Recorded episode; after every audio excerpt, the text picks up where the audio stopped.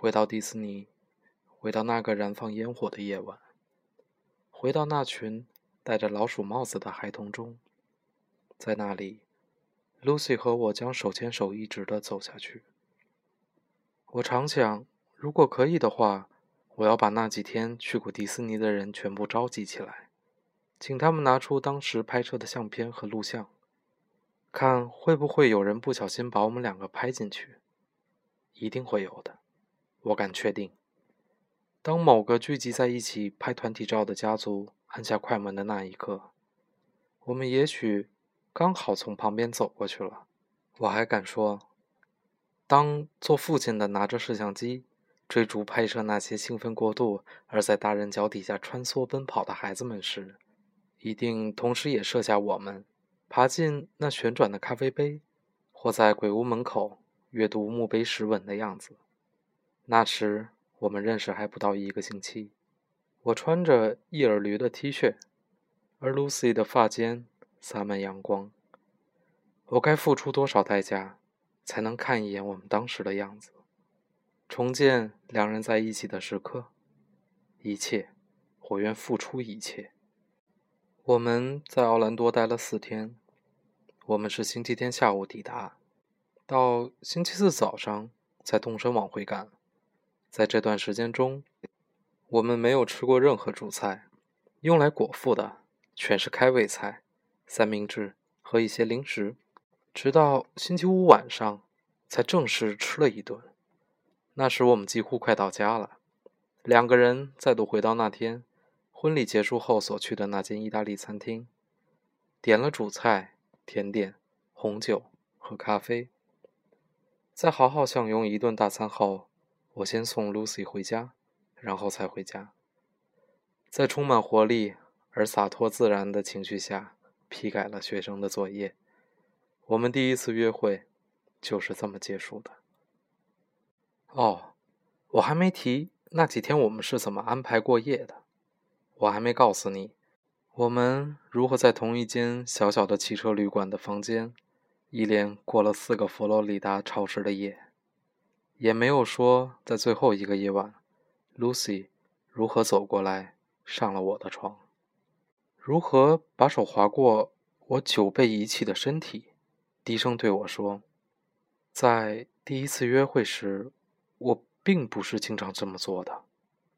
为了不遗漏任何可能重要的细节。”我该提提这些事，例如温暖的空气和冰凉的床单，例如 Lucy 躺在我身旁，我的肉体所感觉到的欢愉。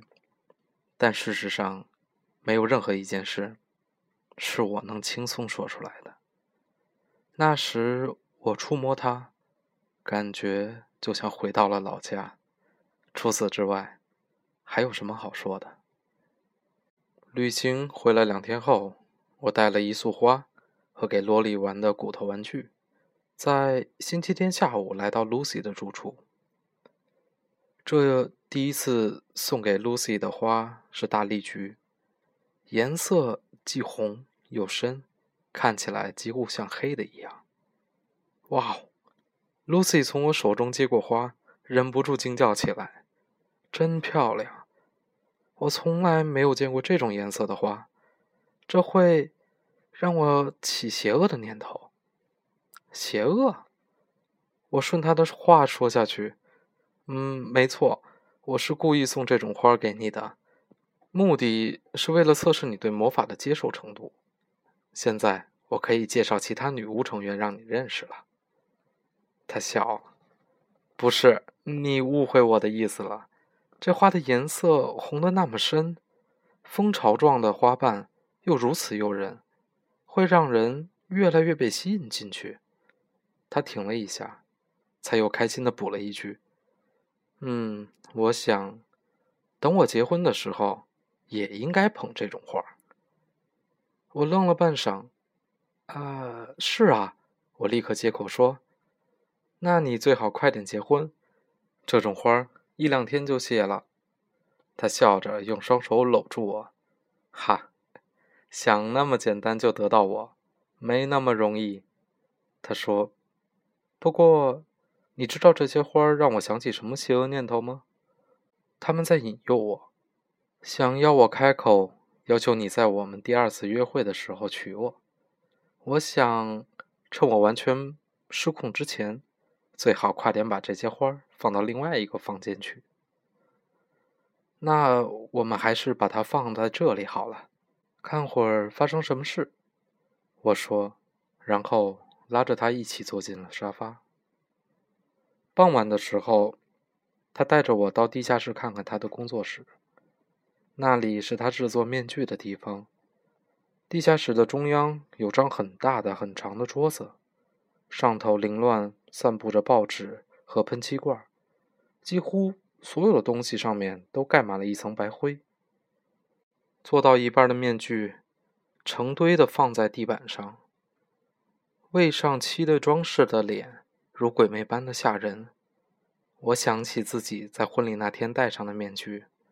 我说：“你带走的是我骑士团中最好的武士，是什么意思？”这话是从哪里来？是从坦林来的。他说：“你听过这个故事吗？”没有。我说：“应该没有听过。”它本来是一首苏格兰的古诗。不过，我第一次听到这是童话故事。我小时候有一卷童话故事录音带，里面讲的就是这个故事。我一直有失眠的问题，必须听这种类似有声的书的故事才能入睡。念这些故事的都是一些退休的演员，这些人我从来没有听过，后来才在电视重播一些老电影中看到了他们的名字。无论如何，我很喜欢这个故事。故事主角是名叫珍妮的女人，她爱上一名叫坦林的武士。这个人却被仙女皇后还是精灵皇后之类的神怪绑走了，因此珍妮必须去救他，把他带回凡人的世界。于是，在万圣节的午夜，珍妮守候在树林里。当所有的仙子和精灵都骑着马从森林穿过时，他一把将坦林从马上拉了下来，紧紧抱住了他。无论仙女皇后把坦林变成什么可怕的东西，不管把它变成蛇，变成张牙舞爪的野兽，甚至变成烧得通红的铁棒，他都不松手。他必须紧紧抱住他，直到他变成人，赤裸的男人。这个名字好像不怎么好听。总之。到那时，他就永远属于他了。所以说，他在午夜时分和一个没有穿衣服的男人待在树林里，这样还算童话故事吗？Lucy 笑了。这算什么？他说：“我在大学时找到这首诗最早的版本，发现诗中珍妮还怀了孕。在儿童版里的故事可没提起这件事。”那么，你带走是我骑士团中最好的武士，这句话是什么意思？哦，那是最精彩的部分。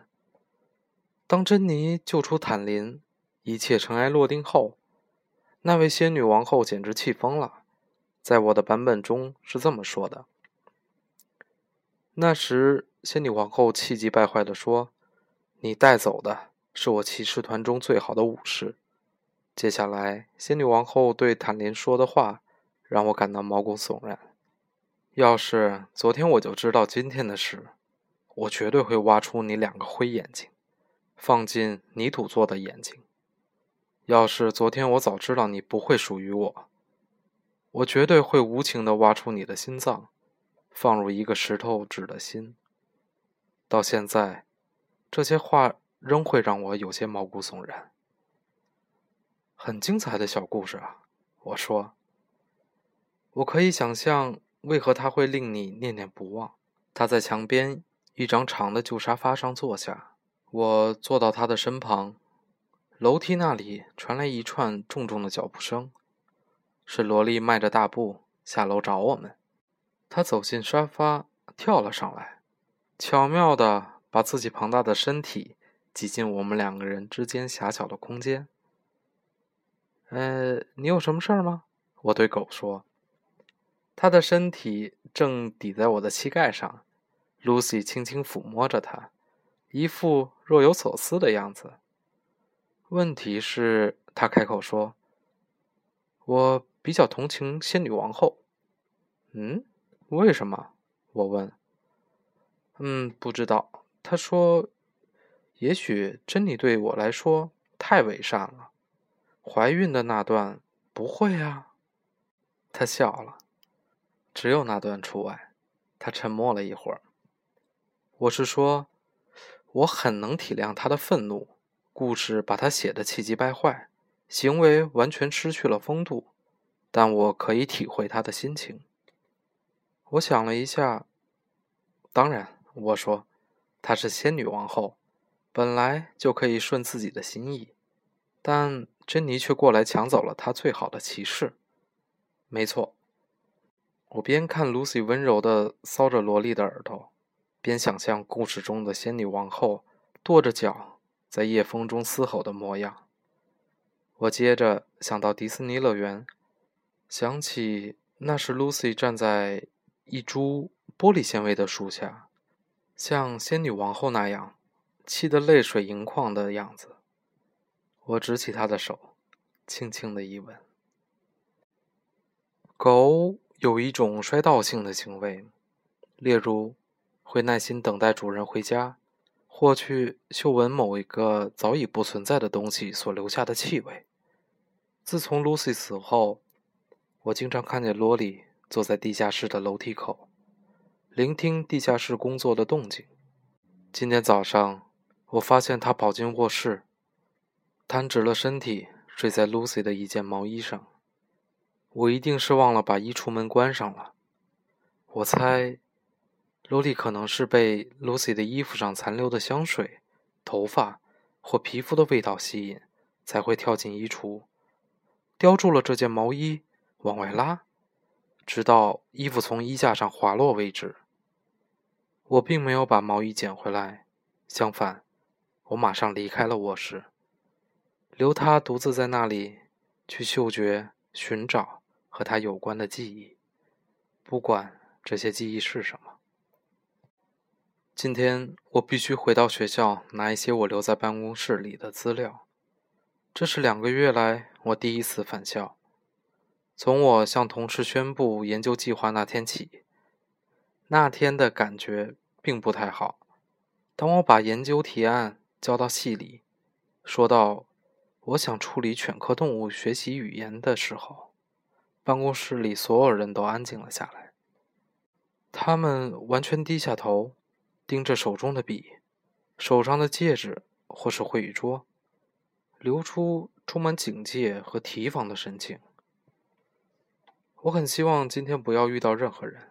事实上，这一趟来校，我已经计划很久了，刻意挑了一个应该不会有人在的那日子。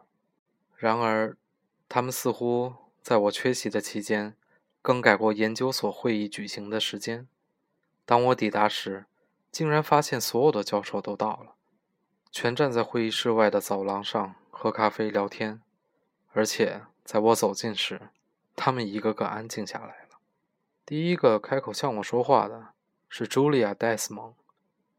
她是个身体修长的女人，家中经济阔绰，向来喜欢佩戴过度奢华的首饰。今天她佩戴的是红宝石。保罗，他愉快地说，向我走了过来，张开双臂。你好吗？我接受他的拥抱，轻轻地在脸颊上吻了一下。很好，真的很好，我说。同时环顾在场的人们，发现他们的笑容完全僵硬在脸上。我只是回来拿点东西。嗯，很好，很好，茱莉亚说。你不在的时候，我们都很想你。他对我微笑了好一会儿，手一直搭在我的手臂上，但似乎不知道接下来说些什么好。那么，很高兴见到你。他终于把话说完了，溜进了会议室。我继续往办公室走，走廊上的人自动左右分开，仿佛我是圣人一样。当我在开办公室门锁的时候，我的朋友系主任马修·瑞斯走了过来，站在我的身边，跟着我一起走进了办公室。“嘿，保罗，你究竟在搞些什么？”他问。一进来便把门带上。“没什么呀。”我说。“我们很担心你。”他说。“不过，你看起来气色倒不错。”“谢谢。”我这么回答，但心里的确在说谎。这阵子我根本不太在乎外貌，而且 Lucy 死后，我瘦了几公斤，感觉身上的衣服都变得松垮垮的。你还在忙着研究吗？他问，但似乎话一出便后悔这么问。啊，是啊，我说，这次研究几乎占掉了我所有的时间。他点点头，把目光别开。你还在研究那个那个什么计划？他又问，跟那个狗有关的那个。啊，是啊，我再回答，口气似乎快活的有点假。进行的相当不错。他仍然没看我。嗯，那很好。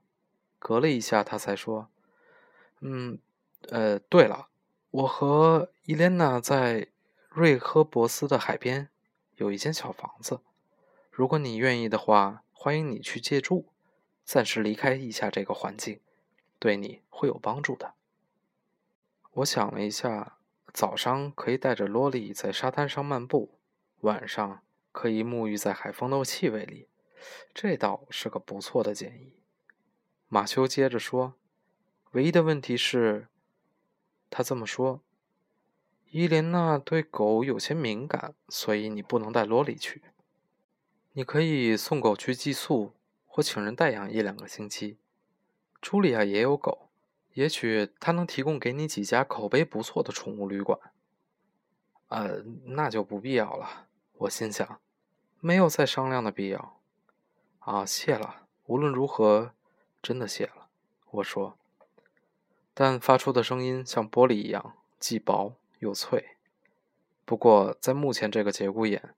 我没办法把研究工作丢到一边不管。马修点点头，视线还是停留在地板上。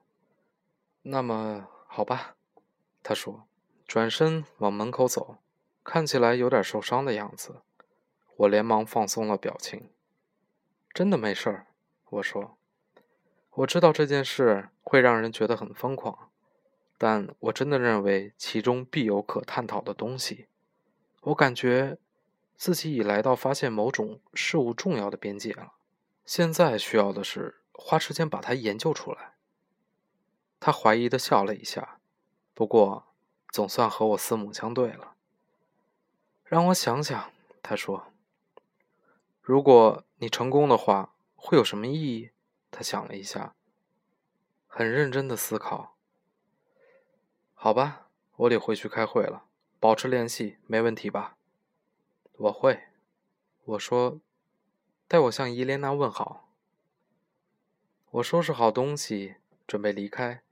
在出去的路上，我注意到地上有一张粉红色的便条纸，很明显是被人从门缝下塞进来的。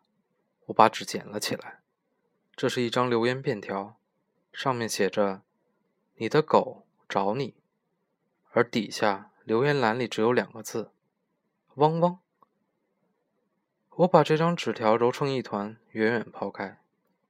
回到家里，我从卧室地上拾起了 Lucy 的毛衣，凑近贴近了脸。我的生命已经改变了，而 Lucy 会怎么想呢？我想知道。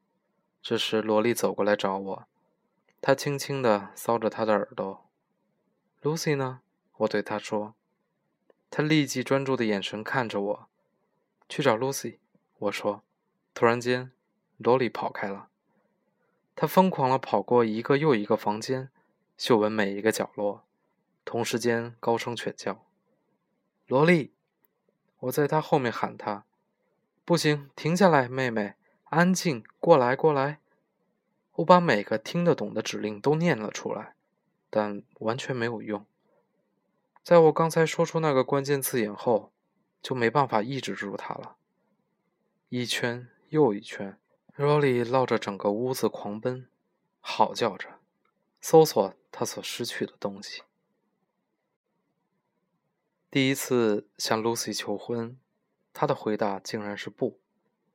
那时是十二月初，我们认识已经有九个月，两人约好了一起共度周末。那天刮着风，下着雨，我们待在海边的一家小旅馆里，大部分时间都在在壁炉前玩着棋盘游戏，喝着红酒。当我们躺在床上时，Lucy 从床边拿起一支笔，握住我的双手。这些都是你给我的，她说。接着开始写在我的手上。他先从我的手背开始，然后转过来写在掌心。密密麻麻的在我双手上写满了字。方清淡，他先写下这个词。接下来还有冬天的海滩，亲吻我脖子的唇，连续一星期的开胃菜，糟透了的音乐。他还写下咖啡牛奶牌子游戏。看起来很邪恶的花。当他写完时，我的双手已经没有空间可以再写任何东西了。现在换你写了，他说，把笔交给我，同时送上我一双手。我不知道该写什么好。饥饿，我想，当时还有充实，一种心中生长了翅膀的感觉。这些日子和季节，以及。一只毛发像倒立天鹅绒的狗，但 我没有怎么写，只把他的手拉了过来，以颠倒字迹写下他可以轻易读出的字。我一个字母一个字母的慢慢的写，整个世界。这绝对是事实，这也是我用过最浪漫的话语，而我竟然没有大声说出。这时，我突然陷入。一股澎湃的情绪中，便把他的手翻了过来，连想都没想，便在他掌心写下：“你愿意嫁给我吗？”他颤了一下，把手抽了回去。“你是认真的吗？”他说，脸上并没有笑容。“当然是认真的。”我说，同时惊讶的发现，我真的是这么想。你刚才要我嫁给你，嗯，刚才我是要你嫁给我。他看着我的脸，这不行。他说，把目光别向他处。我必须说不。目前我们对彼此的认识还不够深。我保持冷静，准备给他一点时间适应这个想法。关于我的一切，你都已经知道了。我说，而我对你的认识。也足够了，够让我确定我是爱你的。他突然把脸转了回来，怎么了？我问。他一时没有回答，整个人看起来有点紧绷僵硬。当我伸手去触摸他时，他却立刻扭捏躲开了。我知道你爱我，他终于说，声音显得有点刺耳。但你怎么知道你是爱我的？我知道，因为我想用所有的时间跟你在一起。我说：“不，我不是这个意思。我是说，这个念头是怎么发生的？你什么时候知道你是爱我的？随时，我一直都知道。是的，你一直都知道。但它是，它是藏在思绪的深处，没错吧？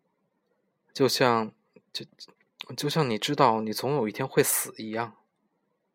我伸手搭向他的肩膀，把他搬了过来，让他再度面对我。Lucy，我不知道你在说些什么。好，我是说，每个人都知道自己总有会死的那一天，对吧？但大部分的人只让这个念头一闪而过。我是说，这个事实一直都是存在于你脑海中。如果有人问起，你当然很清楚答案。但有些时候，你会突然深刻体认到这件事。你明白我的意思吗？这个想法会突然跑出来，对你说：“你总有一天会死。”然而你会说：“天哪，这是生命中最重要的事情，我竟然差点把它忘掉了。是这样的，但又如何呢？我说。这件事和别的事情有什么关系吗？没错，我不是无时无刻想我有一天会死，但这是因为我希望忘掉它。如果不试着遗忘，日子是过不下去的。不过，我对你的感觉却不是这样。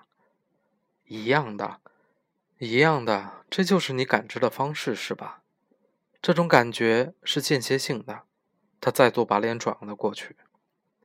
我举起了双手，盖在自己的脸上，用力搓揉了几下，努力整理混乱的思绪。过去我们从来没有像现在这样争辩过，此刻的感觉就像溢游在一池又稠又黏的糖浆里。够了，Lucy，你何必这样呢？我对你的爱是一直存在的，我们两个人永远在一起。可是你到底想要我怎么说？就算爱情再浓烈，你也不可能在这一生中分分秒秒都维持这样的程度。他突然平静了下来。我能，我可以的。如果不知道自己爱着你，我便无法呼吸，一口都不能。我没再回答，只是躺在床上，躺了好一会儿，看着他的背部线条。你这些怪念头从哪里来的？我问。他没有马上回答，隔了一下才转过头来看着我。不知道，他说。对不起，大概是你让我觉得有点反常吧。突然提出结婚这种事，要我收回吗？他把手举起来移到面前，看着我先前写的那几个字。不要，他说。我不要你收回，他叹了口气，只是现在我还不能答应。我认为你对我的了解还不够，万一你以后了解更多，改变主意了怎么办？这个嘛，我认为是不会发生的。不过那好，你快说，你还有什么事我不知道的？可以，他说，声音相当平静，几乎没有半点起伏。如果你能答应回答这个问题，我就嫁给你。我身上有刺青吗？我凝视着他，他全身上下每一寸肌肤我都很熟悉。难道他以为我会错过哪一个部分？没有，我说你身上没有刺青的墨迹。猜错了，他说。我俯身凑过去仔细查看，却辨认不出这是什么图案。这是什么？我问。是蛇发妖女，他说，像美杜莎之类的。哇，我说，我试着从她发根之间辨认出那个妖女身上的鳞片或狰狞的蛇脸，但她的头发实在太密了。你什么时候刺的？嗯，十七岁。他把我放在他头发上的手移开，抬着头看着我。以前我有拨头发的习惯，是一种精神疾病。我点点头，我听说过。我说：“想让我想象一下，这叫……这叫……嗯。”我苦苦思索几个可能性的拉丁或者希腊字根。啊，trichotillomania，拔毛症。Lucy 看着我，无奈的摇摇头。这种事居然你也知道，他说。总之，我爸妈带我找了好几个医生，他们都要我接受治疗，却没有半点效果。所以有一天，我决定把头发剃光，然后刺上这个图案。我想象我在 Lucy 的少女时代的样子，想象她光着头，万分尴尬的面对这个世界。我突然让我有点难过。这样做有效吗？我问。有啊，因为头发剃光了，没有头发可拔了。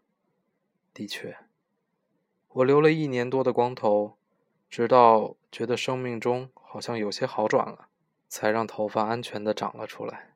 我把这个刺青当做护身符，是我力量神秘的来源。我相信它会保护我，不让我落回原来的处境。我试探性的把手伸向他，而他愿意握住了。对不起，他说。为什么道歉？因为我破坏了你美好的提议。他再把手举起来，看着手上的字，很贴心。没关系，我只是需要时间。他说，好让我相信这一切是真的。别担心，我说，这段时间我哪儿都不去。所以我继续等待。我又等了五个月。之后有一天早上。当我醒来时，发现我的手上出现了几个字：“我愿意。”有件事我没有坦白。当警探安东尼·史塔克向我问过 Lucy 是否提过自杀的时候，我没有对他说实话。这并不是说我早在 Lucy 去世几个月以前或几周就知道他动了自杀的念头，而未加防范。至少。当时我完全没有往这个方向去猜。不过对我而言，我还是不够坦诚，没有在警探问话的第一时间说出 Lucy 曾在我们订婚的那个甜美、令人屏息的时刻，告诉我她一生中出现过三次自杀的想法。最接近的那次，他告诉我是在他成年那段拔头发的时间，发生那个刺青。进驻他头皮上的那一年，当时他父母闹离婚，而他在学校生活也相当不愉快。我好像把这件事情说成了理由，似乎人类诸多的痛苦能被一一解开来，像上述那样条理分明的整理。有多少像他当时那种年纪的女生，在学校有适应不良的问题，有和父母闹不愉快的问题，却从没想过。拿起刀来，用锐利冰凉的刀刃划向自己的手腕。不，事情绝不会只是这样。凭我个人有限的能力，是完全无法把全部事实拼凑出来的。但是，无论那致命的原因为何，无论是何种预计和心情，才会使一个人徘徊在死亡的边缘，这种因子。确实曾像血液一样流动在 Lucy 的体内，她陷入深度的沮丧，每个日子过得万分艰难。她承受压力，宛如身体内有块巨石，让她整个人完全精疲力竭。每天，她一从学校回来，便缩回床上，躺在那里，直到母亲下班回家，他才勉强爬起来，装出一副正常的样子。在那些从午后便躲在床上，直到天色渐暗的时光，他会拿笔在自己手臂上和腿上写字，写在可以用衣服遮住的位置，用笔尖深深戳自己的肌肤。他写过：“有时我觉得很想哭，想哭个一天一夜不停，这样也许够了，也许还是不足。”他还写过。有时我觉得那里有个破洞，而且一天天变大。他还写过，有一天，一个女子突然消失了。当他告诉我这些事时，他是笑着说出的，仿佛把自己少女时期的凄凉处境当成趣事。但是我知道这些事一定深深伤害过他，才会使他记忆到现在。就是在那些蜷缩在床上的下午，开始拔自己的头发。他说，他想让自己产生痛楚的感觉，好借此去感受外界的一些东西。当他把拔下来的头发并排放在床单上时，他告诉我，当时感受到的是一种满足的成就感。连续几个月的不愉快，连续几个月的不愉快。终于形成具体单一的事件。在高年级舞会的那天晚上，他起了自杀的念头。Lucy 那时有两个相当亲密的朋友，布莱恩和莎拉。布莱恩是同性恋，而莎拉有一个在校高他一届、名叫琼斯的男友。由于莎拉的舞伴是琼斯，Lucy 和布莱恩便很自然地暂时凑到了一对儿。他们都非常重视这场舞会。莎拉和露西还特地上街去买了衣服。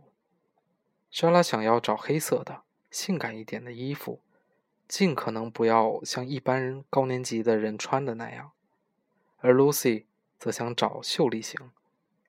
虽然她知道自己不是那种类型，但她还是想买一件能在舞会上穿着的正式服装。他在一家古典的服饰店里找到了他梦幻的衣裳。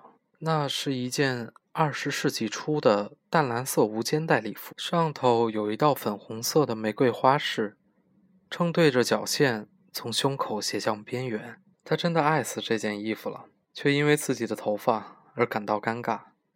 那时他的头发还很稀稀落落的，遮不住那头皮。于是到了舞会那天，他索性拿起剃刀，把头发刮得干干净净。他喜欢没有头发的样子，喜欢把手放在头皮上时那种光光滑滑的感觉。可想而知，穿着那绸缎晚礼服的光头女子会造成何种不寻常的效果。但他自己却感觉这样的装扮是极富魅力且迷人的。然而，舞会那天的情况并不如他所想的那样。大家以毫不掩饰的鄙夷目光看着他刚刮干净的头皮，而他只能落寂的和只是好友的关系的布莱恩共舞。他好希望自己能在舞会上和其他女孩子一样，身旁有穿着晚礼服的英俊青年的伴舞，任由男友抚摸他们裸露的肩膀，并且在耳边细语着待会儿舞会结束后下一步的计划。他其实并不喜欢这些男生。坦白说，这些人没有半个有资格够成为他幻想的对象。可是，他也确实希望有人能过来追他。他幻想能够与某个男生跳舞，让他因为两人身体挨在一起而变得兴奋，让他闭上眼睛，用嘴唇轻轻接触他的额头。他想要的是成年人浪漫的幻想，而不是眼前这位笨笨拙拙的好友布莱恩。他的手畏畏缩缩地搭在他的肩上，目光却始终飘向他暗恋一整个春天的迈克尔·伯德森身上。他羡慕莎拉，后者穿着透明黑色的衣裳，画上浓浓的眼影，一副成熟老练的模样。心中早已知道，今晚舞会上会亲吻他的人绝对不止一个。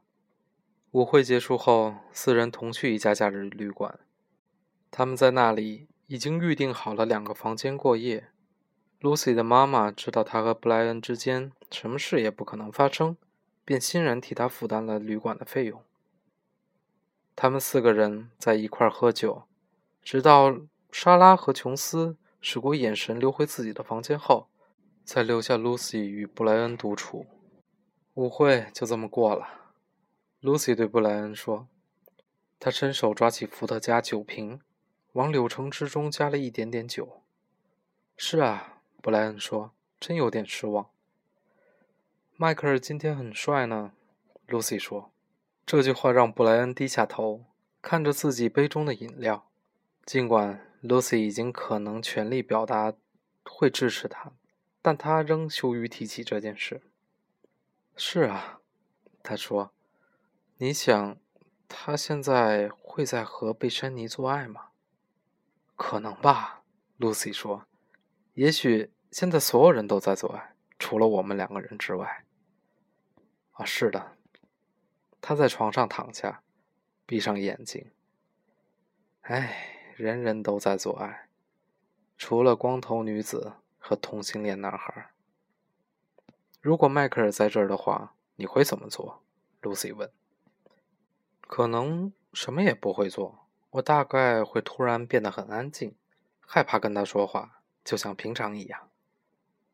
你喝了多少酒？他问。很多了。那你把我当成迈克尔好了。布莱恩闭着眼睛。我不认为我可能会醉到这个地步。Lucy 灌下杯中的剩余饮料。那是当然的，他说：“试看看嘛，我会把灯关上。”他在布莱恩身上躺下，用鼻子磨蹭着他的脖子。Lucy，他说：“别说话。”他说，轻轻地咬着他的耳垂，只管向着迈克尔。Lucy 边抚摸他，边轻声对他说出所有迈克尔可能会说出的话。他很想对你这么做，一整年了，他喃喃道。他终于到这里跟你在一起了。嘘，你只要想着迈克尔现在正在这么对你做。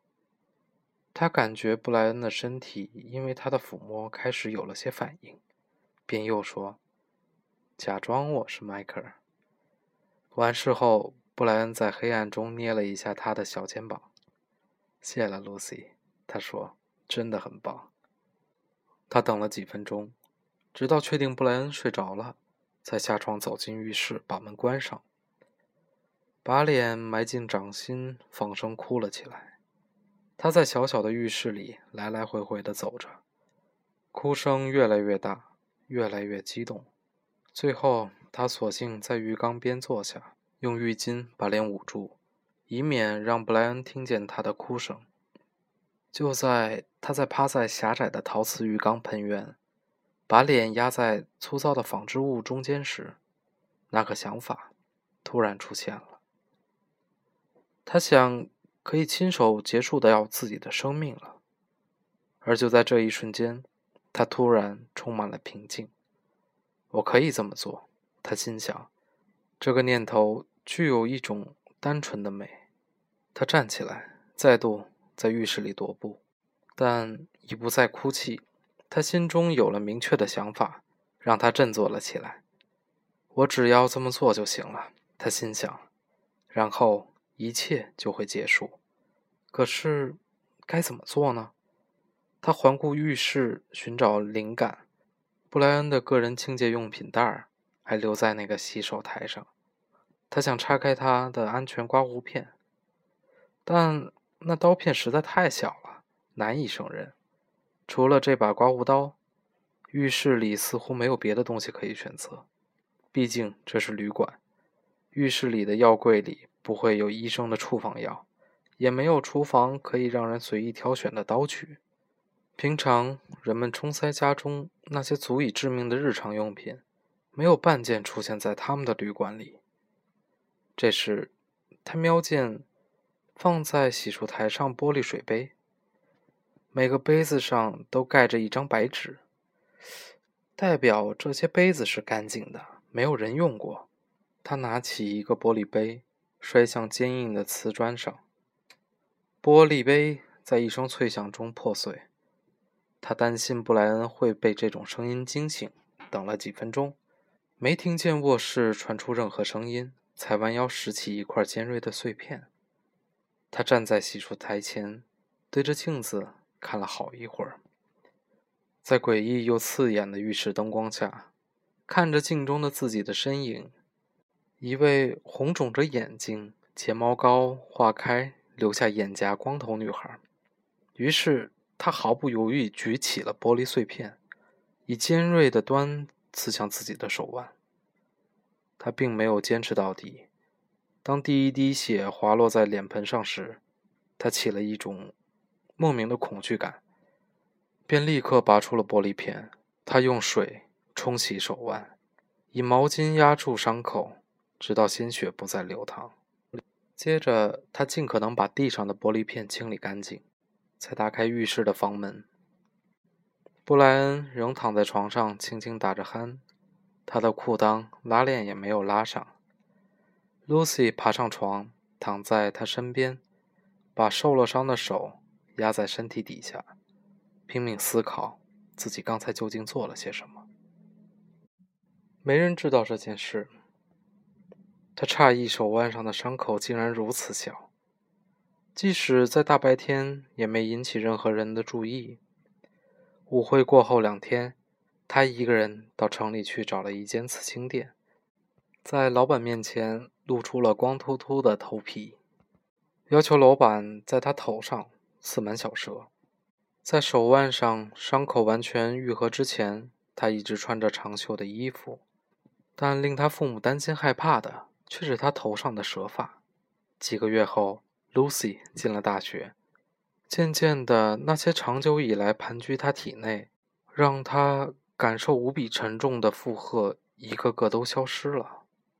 然而，那天晚上，在旅馆浴室里的事件仍一直跟着他。他所呼吸的每一股气息，都被那天晚上的念头给染上了色彩。自杀的念头只是一时的，Lucy 告诉我。他这么对我形容，在一时之间，他不会想到身旁还有爱你的人，不会想到春光正明媚，不会想到周末有一场你盼了很久的电影即将要上演。这个念头会突如其来。没有一件事是顺遂的，没有半个。然而，你会有点像在激将自己，是这样吗？你想到，总有这么一天要到来，只是不知道今天会不会是那一天。如果你再多想一点，就可能不是。但你却激将自己，你会拿起刀，慢慢放在手腕，你会。看着十九楼的窗户，心想：“我可以就这么做。”不过，多半在这种时候，当你从高处往下看时，你会开始感到害怕，或是想到下面的人行横道上那些可怜的人，万一有孩子正在放学回家路上该怎么办？他们在有生之年都得试图。摆脱你将强迫他们目睹的这个恐惧情景，你这么想着，那个时机就会过去了。后来你会感到悲伤，想到自己再也不能看电影了，看着自己的狗，想到以后不知道有谁会照顾它，这时你就恢复正常了。不过这个念头你还是会一直放在心里，即使你从未这么做。却仍会感到一点点安慰，因为你知道那必定来临的那天，可以是自己选择的。你把这个想法收进脑海，就像把一颗酸掉的糖塞进嘴巴里，而这收藏起来的记忆所留下来的感受，和那股在舌尖上蔓延开的酸涩味，其实几乎是一样的。就我们目前所知，一个大家可以接受的说法是，Lucy 并不是自己跳下来的。从她坠落后受的伤，从骨头上折断和器官受损的情况，从溅洒在泥土上的血迹，每一样都能证明这个事实。但也许，我一想到就觉得难以呼吸。也许他是故意让自己落下的。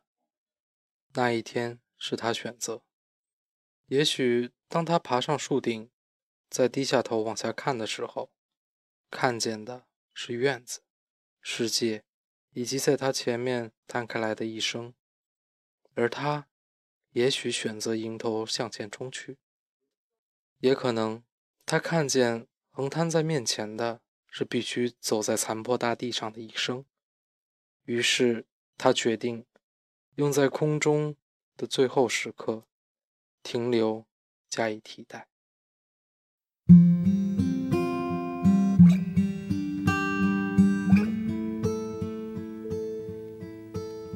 I see trees of green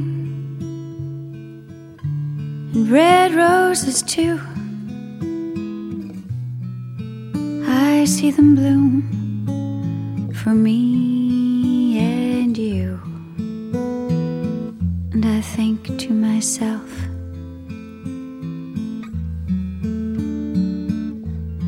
what a wonderful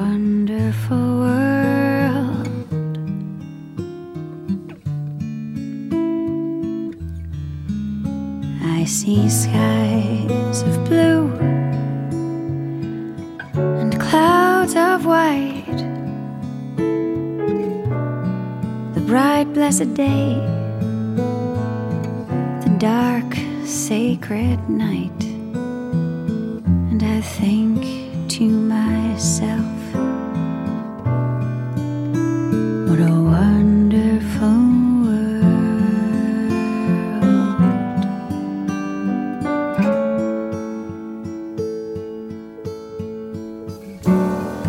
The colors of the rainbow, pretty in the sky, are also on the faces of people passing by. I see friends shaking hands, saying, How do you do?